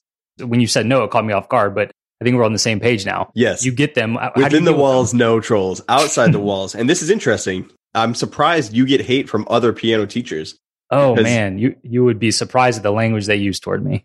That's ridiculous. Yeah, I, I would expect they'd want you to thrive because you winning means they win. Unless they're thinking you winning, you're taking their clients. You know, your your your system is stealing from them, and you're not a true piano. Te- like I don't even know yeah. what kind of flex they would show in your area. you got to think about my brand name. They see the brand name. It's like, are you serious? This kid's coming through and saying he can teach you in 21 days when like I have students that I've taught for 20 years. It's like somebody's coming in and undermining their whole life, basically. Maybe that's why we get along. Have you read my book? 31 Days to Being a Man. One month, I can turn you into a man. but seriously, I've not caught any flack from anybody else that runs a group. So when it comes to trolls, not a single negative word has come from. Uh, there, there's Jack Murphy, Ryan Michler, Elliott Hulse. Uh, there are several others I'm not thinking of. They've all helped me. They've all offered advice, you know, throughout the years. They've all, you know, uh, promoted or shared my work. So on that end, negative. And, and we've helped them as well. Yeah, exactly. Yeah, And we've we pushed them. You know, I helped Jack when he was creating it. Ryan helped us with uh, the teams. You know, there's so much brotherly love going on there. The trolls, the issues we see, a lot of people don't like uh, the fact that it's an all male space, and that that immediately spins it towards there's some sort of compensation. You know, like what what are you what are you going in there? You know, it's just the the boys club and what are you guys being men and cooking steaks and I don't even know half the stuff they say. But yeah, people have an issue that it's all men you know, and they have an issue that we're charging at all for it. They're saying that you got to pay for friendship. You know, there's there's a lot of angles they take, and it's it's unfortunate that their first notion is to go to that angle. You know, that's where they're programmed to just see the negative of it. Where I can't help it, like I shared with the the man who we all rallied around him and helped him, you know, kick his career off. That's what I see. So yeah, there's going to be pushback, but if you aren't ready to be the wall for your membership, you're going to have a hard time running a membership. That you get all the perks of being the leader, but heavy is the head that wears the crown. If somebody comes after 21 or you're the community for 21, Jacques, you got to step up to the plate. That's your job to protect them. You know, and for Craig and I, we don't take that lightly. That's our responsibility that when when people are slamming FOE, you know, we we come back twice as hard. And out of the few well you have, you know how big Craig is. That's a big dude. I, you know, he I don't want to mess with him. So yeah, we, we do catch trolls, but we don't care. We keep winning regardless. Yeah, that's, I, have I've gotten a lot better at dealing with it, and not. I used to let it affect me personally when people would say negative things about me and my brand, but I don't anymore. But I think that's something that a lot of people struggle with is is once they start putting themselves out there on the internet, they weren't they're not ready for any sort of negative criticism, right? So so I'd love to hear your thoughts on this, Greg. If you if you've had that experience and and what your advice would be to somebody kind of just starting out on how to handle the negative criticism. I was pretty, uh, I, I, would say I was ready for that. You know, as somebody who converted to Christianity somewhat later in life, and a lot of my friends were not on board with that decision. Uh, I, I, caught a lot of a lot of mocking and negative criticisms and things like that for for that decision. So I, I wasn't it wasn't I wasn't a stranger to you know having people mock me for the things that I was doing in life. Um, and so I, I would say you know, my experience up to that point of developing this community or even getting started, you know, with a social media presence. You know, mine is not nearly as as large as Zach's. I think what are you at now? Like twenty five thousand Twitter followers or something like that. I'm I'm at eleven. But as as that grows, you know, you, you get a lot of great interactions with people. You get a lot of, of staunch followers who love what you're doing and, and they go out of their way to let you know. Uh, but you also get a lot of people who they're, they're just dark spirits, man. They have nothing better to do and it somehow makes them feel more justified with their lot in life and the misery that they're feeling to be able to pass some of that on to somebody else. And so you just have to recognize that for what it is. Yeah. I mean, I, I get it.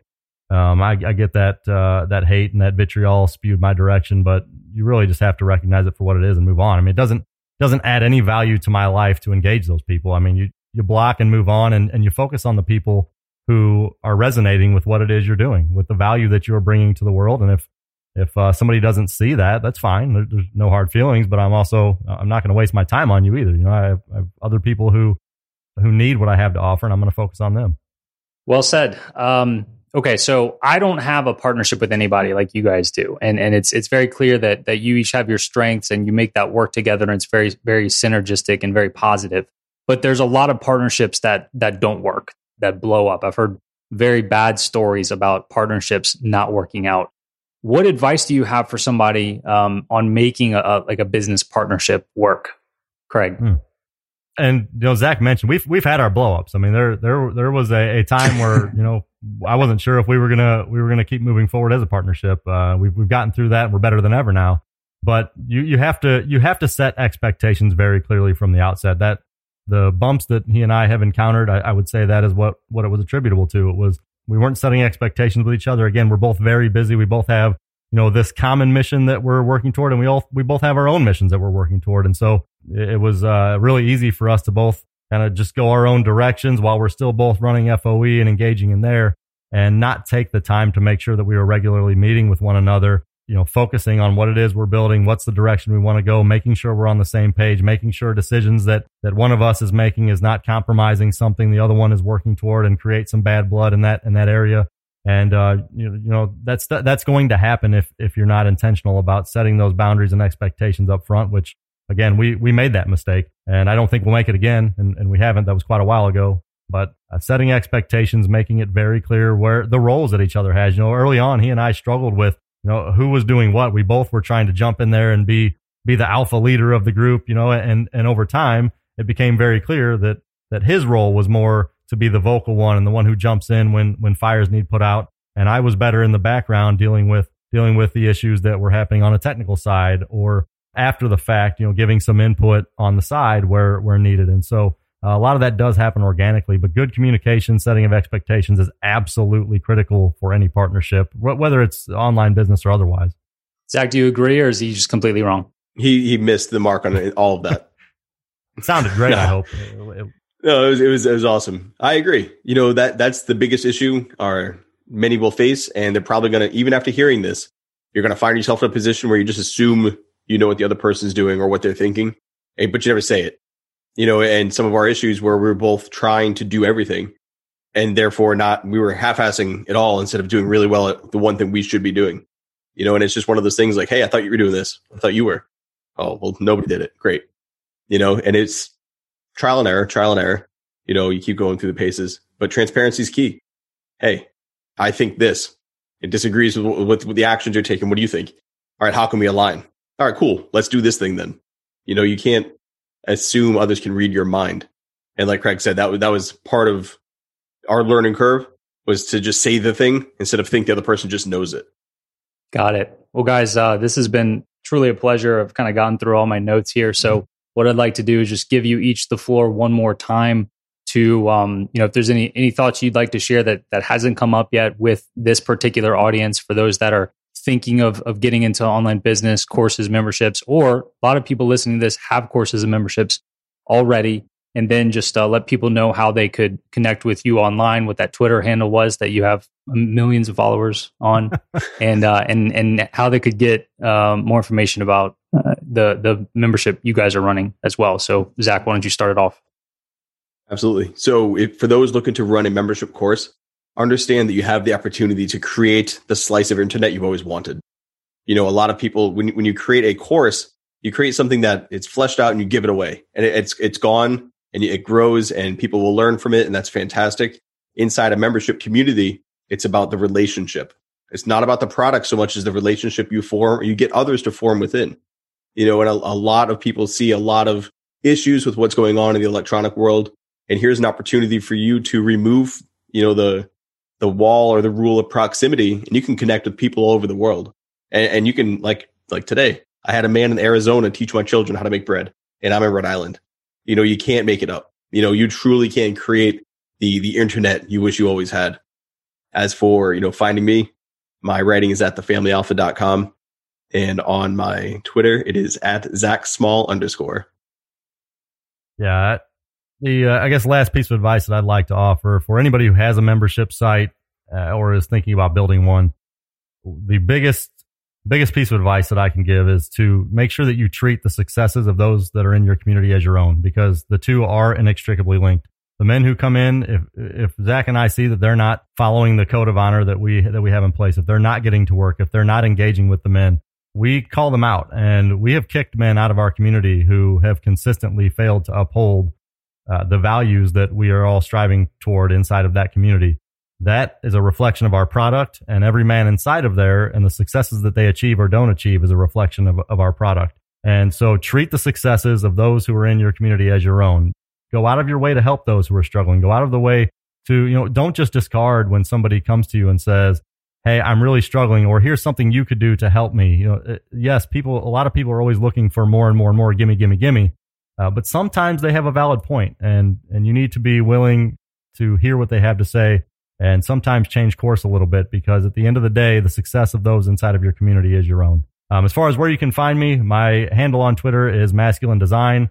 Uh, the website is masculinebydesign.com. Uh, predominantly uh, write on topics that are related to marriage, fatherhood, men's issues.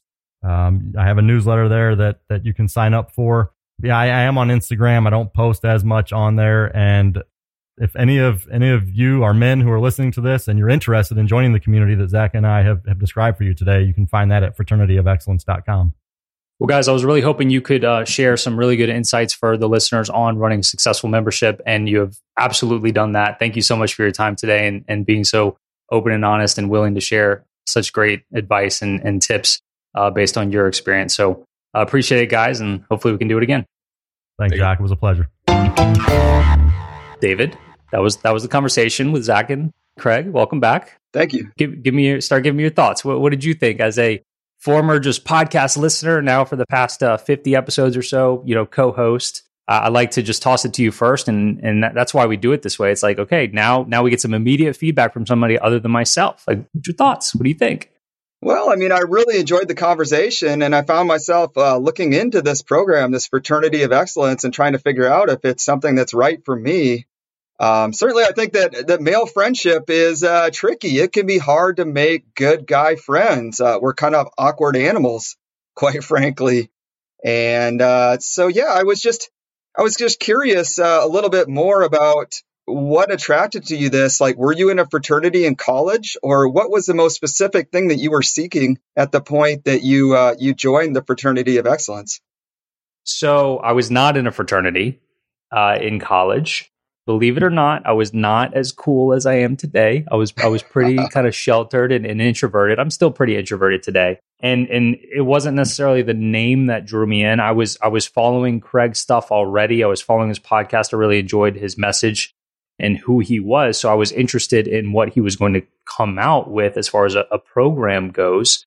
Um, and I was pretty skeptical at first. Like I said on, on, the intro, it's like I was expecting some sort of online course. Like I want to learn from Craig and even mm-hmm. Zach, like, hey, what? How can I be a better father? How can I be a better better husband? How can I be a, a better man? You know, how can I be a better better at my job? You know, uh, with my health, you know, all those. And I wanted to learn from those guys. But as it turns out, what they rolled out was a, a community uh, of men helping each other, which was really cool. So I was initially intrigued just because I wanted to learn from those guys. And mm-hmm. then I stuck around because, well, two reasons. One is it was it was it was different than what I expected, but still very equally cool and neat. And two is they they reached out to me pretty early on about um, putting together some sort of app for them and for the fraternity of excellence. So myself and um, and somebody who's a little better pro- at programming than my than me um, put together an app for them that they never ended up using. But in exchange for that app, I got lifetime access to the fraternity of excellence. Okay. So that's you know I'm not I'm not a paying member, but that's it, it's tough because when you get things for free, you don't typically use them as much, and that's exactly where I'm at with with you know fraternity of excellence. So hopefully that answers your question. Yeah, that did, and uh, you know, it kind of jumped ahead to this this concept of. Uh, I was very interested to hear about making the app. Like, mm-hmm. I mean, was this something that you spent a lot of time on at one point, or how long ago was that? Yeah, probably three three years ago, something like that. And I had made an app before. I made an app er, like 2012 before Piano in 21 Days. You know, I, I tried a bunch of different things, a bunch of different business models, and I made this app years ago when I was still working as an electrical engineer. Where and it was for me, but I thought there might be a market for it. But it was called Driving Thoughts. Have I told you about this? I don't think so. Yeah, it's called Driving Thoughts. And it was so I, I write everything down. I mean, you're looking at me right now. I've got a pen and paper, and I just I have a, a pretty poor like short term memory, and I just know that about myself. And so if I need to remember something or if I have a to do, I need to write it down. Okay. Or it's gonna be gone. I tell my wife that all the time. Like she's she's like, "Hey, will you make sure to do this?" I'm like, "Yeah, but like email it to me or write it down for me or make sure I write it down at the very least, or it's not gonna get done." Like, let's just be honest. So I realized that I was good at writing things down everywhere except when I was driving. And I can't I couldn't really do it while I was driving. So I made this app where all you had to do was basically in two clicks, you could have you could record a message of some sort and have it and it would transcribe the message and email it to you. So basically the first click is opening the app and the second click was a huge button and that's pretty much all the app was. You start clicking the button and as soon as you click, it starts recording. You say your message, and then once you go, once your voice stops for like four or five seconds, then the app automatically just shuts down. And through, I guess it was a Google service I used, it'll transcribe it and then email it to you huh. to your inbox. It was called Driving Thoughts. The sub, the the tagline was "For when the wheels are turning." How you like that? this sounds and, like a billion dollar idea to me. Well, so what happened is I wasn't super business savvy, right? I hadn't had any sort of successful business at all. So I, re- I released it as a free app and it probably got 10,000 downloads or so, like nothing huge, but it, definitely people were using it. But my, my thought was if somehow we could add in advertising to the email that it sends out was what I thought of. But then I just got busy with work and it was just easier to not work on the app mm-hmm. than to work on it. And I used it myself for a couple of years. And then things like this was pre Siri wow. and, and like, Hey, okay, Google, like those things started rolling out. It's like, okay, now people are just saying, Hey, Siri, remind me to whatever. And so in my, you know, I wasn't, I wasn't as driven, I guess, back then to make my own business work. And so I just, I just kind of gave up. It's like, okay, well, these things are better than mine. So I'm giving up. Mm-hmm. Point is, I had made an app. I did that one all by myself, and this one I did have a little a little help. So I, I spent some time on it, and then. Um, yeah, but first, you'll have to unlock your device. Was that was that okay, Google? Yeah, that was okay, Google. That you gotta leave that in. Okay, let's leave it in. That there was um, that was a delayed reaction from my phone on the OK Google for some reason, and I don't know why I keep saying those words because I'm going to keep activating my phone. anyway, um, that's the story with the app. Well, I mean, that was this discussion. I don't, I don't think they use exact words, but the words are sunk cost fallacy. And that's the idea that uh, when you're a business owner or in life in general, um, once you invest time or money in something, there's this uh, deep seated desire um, or drive to keep investing in in something, even if it's not working. So that could be a gambler sitting in a slot machine and they're like, I got to keep playing. Sometime it's going to hit. Keep pulling, keep pulling. Uh, for me, it might be I drive around a parking lot and I'm looking for the best parking spot. And it's like the more time I spend, the more I'm like, oh, I want a good one. Or even I can picture myself in the card aisle trying to buy the perfect card for my wife. And I'm there like two minutes, then it's five minutes. I'm looking at all these cards and I'm like, maybe there's just not a perfect card here. Like, you know, I just need to but the more time that I spend, the more I'm like, I want the right card for my wife. Um, but in business, you actually said this in the, the intro before we heard the conversation with Craig and Zach is that you're going into your current app investigation with this high awareness that you may be sinking you may be sinking time. You might ultimately sink some money into this decision and then have to walk away. So super powerful to recognize that. Yeah, it's it's a. I first learned about that. I think in an economics class. I think it's an economics principle, sunk costs. Simply that just because whatever you've already invested in it, whether it be time, money, or other resources, that shouldn't really have much of a bearing on your decisions going forward. And and we have to um, we have to to realize that, and that's that's exactly the state of mind I'm taking with this current app. I don't need to force it to make it work for myself. I'm not truly going to know if it's the right fit until we build it out and start getting some beta testers in there. I feel like 99% confident, but if it's just not going to work, I, I, do have some plan B and C options. Gotcha. Yeah. And they kind of, I mean, they did say that for them, the Slack channel is working and, and people love it. It's, it just works. So that would emphasize that, you know, in a sense, uh, the function is the most important thing for the actual end user. Yeah, exactly. They they were not on Slack originally. They were on some forum plugin in, in WordPress, and everything just started working for them once they moved over to Slack about six months in. And it's I never really thought about it until talking to them on the podcast on, on this because I've talked to them many times, but I think Slack could be a great you know entry point to a community because it is free. I mean, like, these guys are running a very successful one, 160 people, and still are not on the paid plan. I think we've had one other podcast guest that said they use Slack for their community. He also had a online course as well, but he just he uses Slack for the community. I want to say it was Jason Resner, and I don't remember what episode it was. But that was the only other instance of Slack for the for the community. I know there's a lot of course creators that use Slack for their team. I mean, I use it for my team, but I, I never really considered using it for my, for my community. But but from this conversation, it seems like a great way to at least get started in it. So I found really interesting the discussion of pen names yeah. and uh, you sharing that uh, Jacques is not your real first name. So I don't think in the uh, discussion with Craig and Zach you actually shared what your first name is or what your family know you by. So you going to share that for the for the listeners? You just want me to give away all my secrets to everybody? Like I can't well, have any I mean, more secrets. that's a that's a pretty big uh, pretty big to leave them wondering. You know, it's interesting because my so Jacques is my middle name, right? So it's it's actually you know my middle name is Jacques, my last name is Hopkins. So it's not like I created a name. I, it it would be I feel like it'd be weird to have an actual pin name. And I've had I've had people on this podcast before that I know them as their pin name, and I, I didn't reveal their real name. They don't they don't want their real name to be revealed, but most people know me as Jacques. I mean, it's not even close at this point because all my piano students, all the online course guy people, there, there's people, certainly plenty of people not online that that call me Jacques, know me as, as Jacques as well. So it's not a huge deal. But if it was something not on my driver's license, then that would be weird. I mean, I can pull up my driver's license and it says Jacques Hopkins. It's just that Jacques is the middle name. Um, so it was an interesting discussion. Like Zach Small is his real name, but he went by Hunter Drew for for years, and I'm sure that was just so confusing for for him. I'm, I'm filibustering a little bit. Yeah, you got to say it. Uh, Greg. Greg and I'm- Gregory.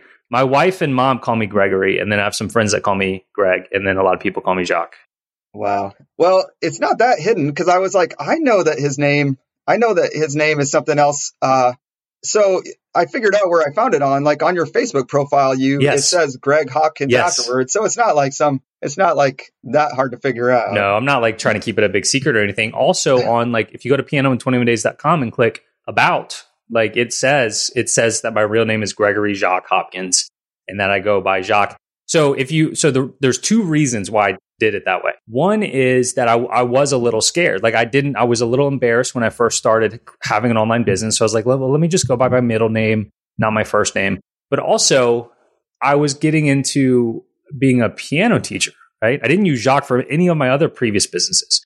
I just felt like it was more elegant. Like Jacques Hopkins was a cool piano teacher name, cooler than Greg Hopkins. So I just went with it. That's interesting because, yeah, that's what I assumed the whole thing was like this. Jacques Hopkins has a nice ring to it. It sounds cool. Yeah. Yeah. Yeah, so I was thinking, yeah, I'm like, what would my what would my pen name be? And I was like reaching back into the past. I'm like, well, you know, my uh, original AOL Instant Messenger screen name was Crow's Dog. So uh, my first nickname um, in high school swimming, I was Crazy Crowsy. So um, I was like, no, I don't think those would be really great pen names. Uh, you know, when I look in the mirror, I kind of feel like I look a little bit like a Thor or an Apollo. So. Mm. Think kind of bigger yourself, don't you? hey, do you look? I mean, what's what's wrong with Dr. K? Dr. I like Dr. K. It works. No, I'm not looking for a pen name. My AOL Instant Messenger name was G Hops. That was kind of my nickname in high school, G Hops. G Hops. That's a great one. Yeah. Nice. Yeah. What else, man? The discussion of the partnership. You know, we've we talked about partnerships a little bit in the past. I know at one point on the podcast I shared that Dave Ramsey's take on partnership is he says the only ship that doesn't sail is a partnership. Um, I remember when I was going through chiropractic school, we had a business class, and this teacher said, he said, I know a lot of you think that going into a partnership is just this perfect idea. Um, I want you to look around the room. He said, I want you to think about a partnership with the seriousness of a marriage. He's like, it's that serious. It's that much of a commitment.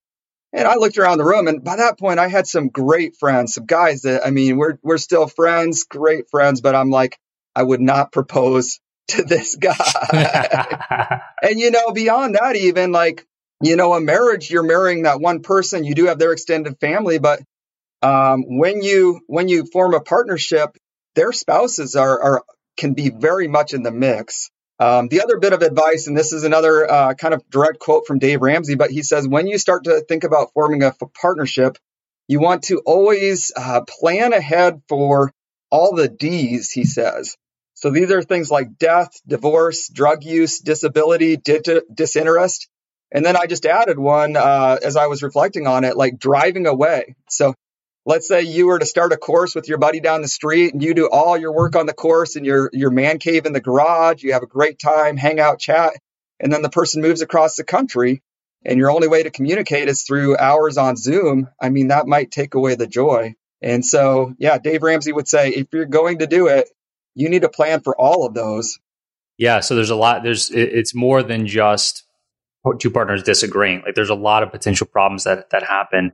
I I'm I'm not a fan of of partnerships in general. Like you said, Dave Ramsey is is completely against them. I think there are just just from the evidence I've seen, they can work. I think it's working for for Zach and Craig. It's it's working for. There's a lot of husband and wife partnerships that I've had on the podcast that I don't see how it works, but it works. Yeah. You know, so it can work. But I think people do take it for granted that it's just going to be rainbows and butterflies the whole time without considering the potential problems that could come up. So I, I don't, you know, there, there's there's somebody out there that's that's got some really great ideas, um, who's I would say far smarter than me that is really wants me to to start something with him, and I'm just I'm just not into partnerships. I just don't know that that would work for me. Right. Yeah. And so when Dave Ramsey does talk about it, I mean, he says, you know, again, somebody's feelings are probably going to get hurt, but when you form a partnership, somebody's feelings are probably going to get hurt as well. So he would say, Yeah. you know, you can you can have one person be the owner, and you can you can pay them fifty percent of the profit, and uh, they can still you can still have that equal, but there's there still ends up being one owner. Absolutely. All right. Well, back to a more positive topic, uh, fun topic. So this discussion of trolls was pretty interesting. Um, I know within within your Facebook groups, the online course community, and maybe next level courses as well, people have asked, how do you deal with trolls? Like somebody is is really saying things online that are, are rude or hurtful. And uh, so I thought maybe we could uh, just just say that the best way to deal with trolls is to kind of chuckle or laugh at them, and maybe we could do a uh, read mean comments, read mean tweets uh, on the podcast. I have my assistant save the negative comments and the positive comments, like the the overwhelmingly negative ones and the overwhelmingly positive ones. And just yesterday, in my uh, I have a small mastermind, five people. We meet once a week. Just yesterday, one of them posted in our group like, "Hey, does it?" He linked to some forum where people started talking badly about him. It's like, "Hey, do you guys deal with this?" And uh, I think, I mean, if you're if you're anybody online, like it's gonna happen it's to happen. And what's crazy is is most of the time the the positive things in general far outweigh the negative things. If you get 100 comments, 99 of them are positive, one's negative, and that's it's just our human nature to really focus on that one negative one. So I keep that I keep those negative ones, I keep those positive ones, and anytime like I see some negative ones and I get down, I go look at the positive ones. But at the same time like if I get too high on myself and I think I'm just that cool, and I'm getting a lot of positive stuff. Sometimes I'll go look at the negative ones too, right? I'll use it both ways. Yeah. Well, um, we could talk a little bit more a- about this after after we read some of these mean comments. But Okay. you know, comments are great for the algorithm, and so I mean, there's an art to uh, responding to some of the rude comments, some of the Yeah. some of the big profiles, whether it's McDonald's or Burger King. You know, they'll have like comedians re- respond. Um, but yeah, I mean, it still helps your anything that you put out there actually makes it more likely to show to other people, and way the way you respond can actually make you look better. Yeah, and look, we we normally respond. One path is to just ignore, and depending on the tone, like if it's just like a "fu," then we might not respond to it, or it might just say like we might just say "hope your day gets better" or something like that. But usually, like, all right, let me. Here's one. I'm going to read this to you. Okay. Alan said, Get real. It's an insult to the art of music and to those who study for years with the hard work and passion they have displayed. You come along and say, Play piano in 21 days. Please remove this utter nonsense and go earn yourself your income from a proper job, not spending any more time highlighting your pathetic piano rubbish. Oh my goodness, you got burned, burned. Yeah, Alan really put me in my place, man. We respond to comments like this. I don't have exactly how either myself or Emily responded to this particular comment, but we I'm I'm good with healthy debate like, "Hey Alan, like totally respect your opinion. To be honest with you, like you've played piano a long time, so I could understand why a message like this would come in and and you would feel you would feel like this isn't real. But people learning through my system are not the type of person that would ever learn from traditional methods. And they're certainly not going to be an expert after 21 days, but pro- they're going to be competent and they're going to know far more about piano after 21 days than they knew before. And if you want any proof of this, just go to pianoin21days.com slash testimonials and you can see actual people playing the piano having gone through the program. So for the right people, the program works. There is actual evidence of Mhm. this. And I'm sorry that that doesn't jive with exactly the way that you learned Right.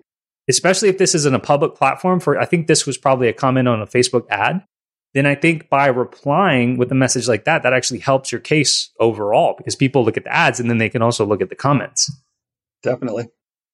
you want me to read another one Sure, you let's like hear that another one one. didn't you okay so next we have um, nick said signed up for the free workbook but it never came everything's exclamation points at the end all I got was an email with his recommendation for a, a link to a cheap keyboard. He obviously gets a kickback. From. He was upset, even though he de- if he received the second email, he definitely received the first email. And yeah, I get a kickback. I get two percent on a two hundred dollar keyboard. Whoop de doo! You order it, I get four four dollars. It's I mean that's all right. Annie says there is no way you can learn to play the piano in 21 days, even if you take lessons all day for 21 days. There is just no way. Floor exclamation points. In that period of time, all you can learn is the theory of it, but actually playing and moving your fingers and playing a song, no way. I am a professional pianist with 30 years of experience and I am still learning. oh man, she is worked up. She's worked up. And it's most of the time, it's people that have been playing piano their whole life or um, piano, te- they've been teaching their whole life. This person says, I'm a professional pianist with 30 years of experience and I am still learning. Yeah. Me too. Exactly. Like, there's who's who's not still learning their craft, right? Right. All right. Well, I got to share. I got to share one or two here. Um, I thought I had some more uh, some more funny ones, but um, actually, the video that that it's on might be funnier just for people to hear about. So years ago, I learned this running technique called chi running. And uh, basically, I mean, if you had to sum it up, it's just lean forward a little bit, run with quicker, smaller steps.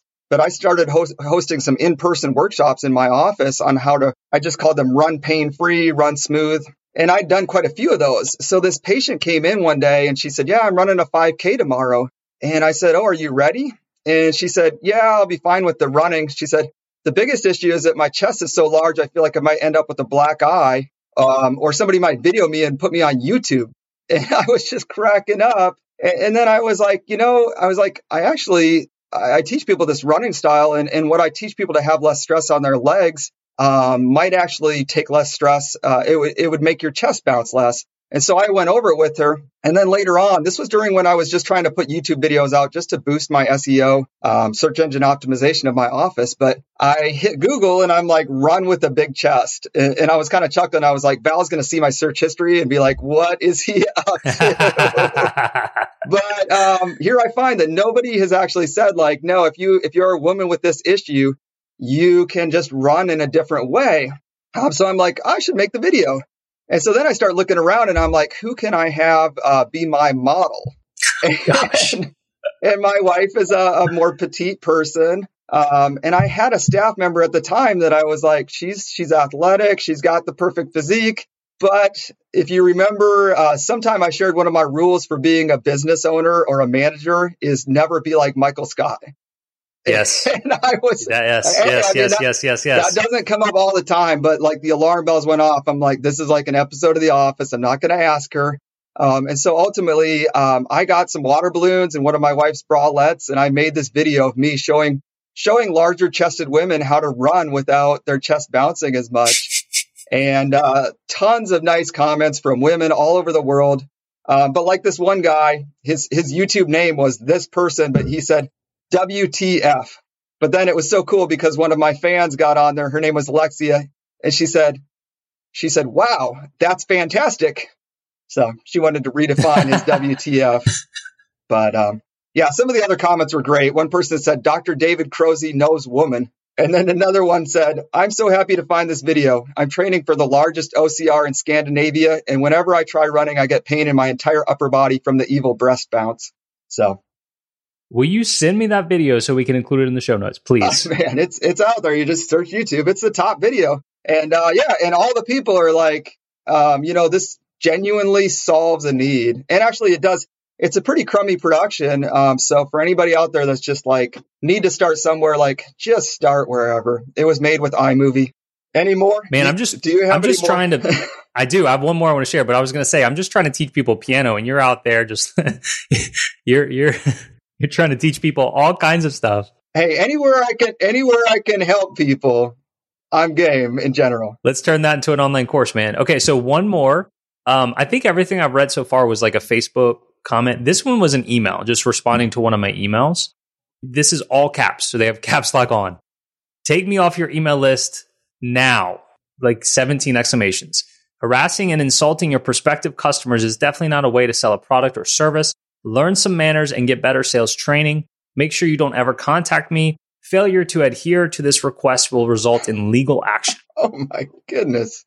What do you think the best way to respond to that one is? Um, done. Just simply done.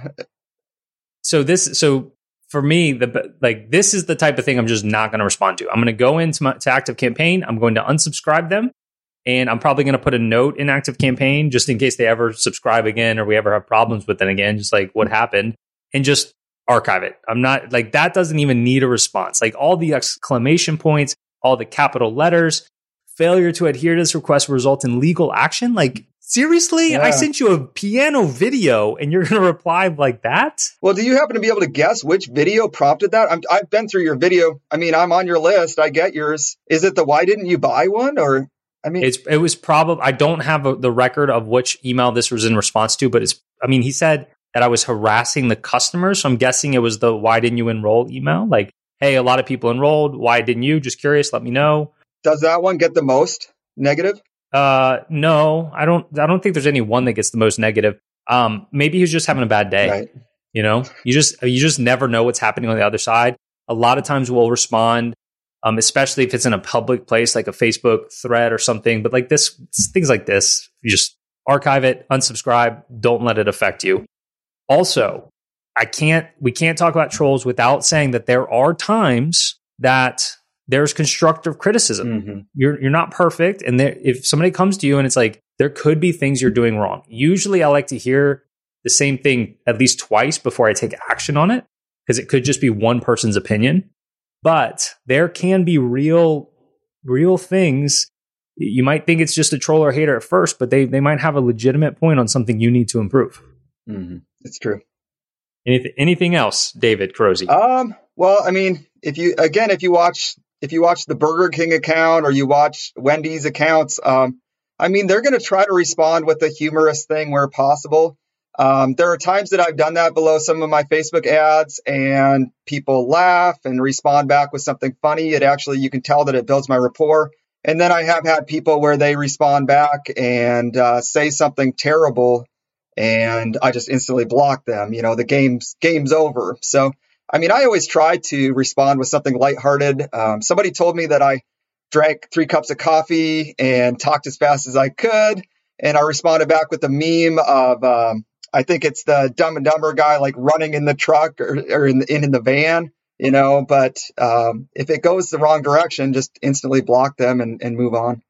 That is well said. So um, this was Craig and Zach from the Fraternity of Excellence.com. Uh, all the men out there listening, definitely check it out. See if it might be a good a good fit for you. I've had a great experience inside of there al- already. Even as far as in, an in person event that that I've been to, that was really cool and, and a lot of fun. So fraternityofexcellence.com. And if you are interested in, in more online course help, that's the onlinecourseguy.com. And if you want to find the show notes and links from today's episode, you can go to oc.show uh, slash 157, and that will redirect you to the onlinecourseguy.com slash a bunch of long things. That's why I like to keep it simple for you guys. So thanks, uh, thanks to Craig and Zach. Thanks for everyone out there listening. Dr. K, thank you for joining me for another one here. Um, did we ha- hit everything, man? Was there anything else? No, that's all the big points. Cool. Well, thanks for thanks for bringing your um your uh, one of a kind personality to yet another episode. And um, so that's going to do it. Uh, thanks everyone. Get out there and make some next level courses with transformation and not just information. See ya.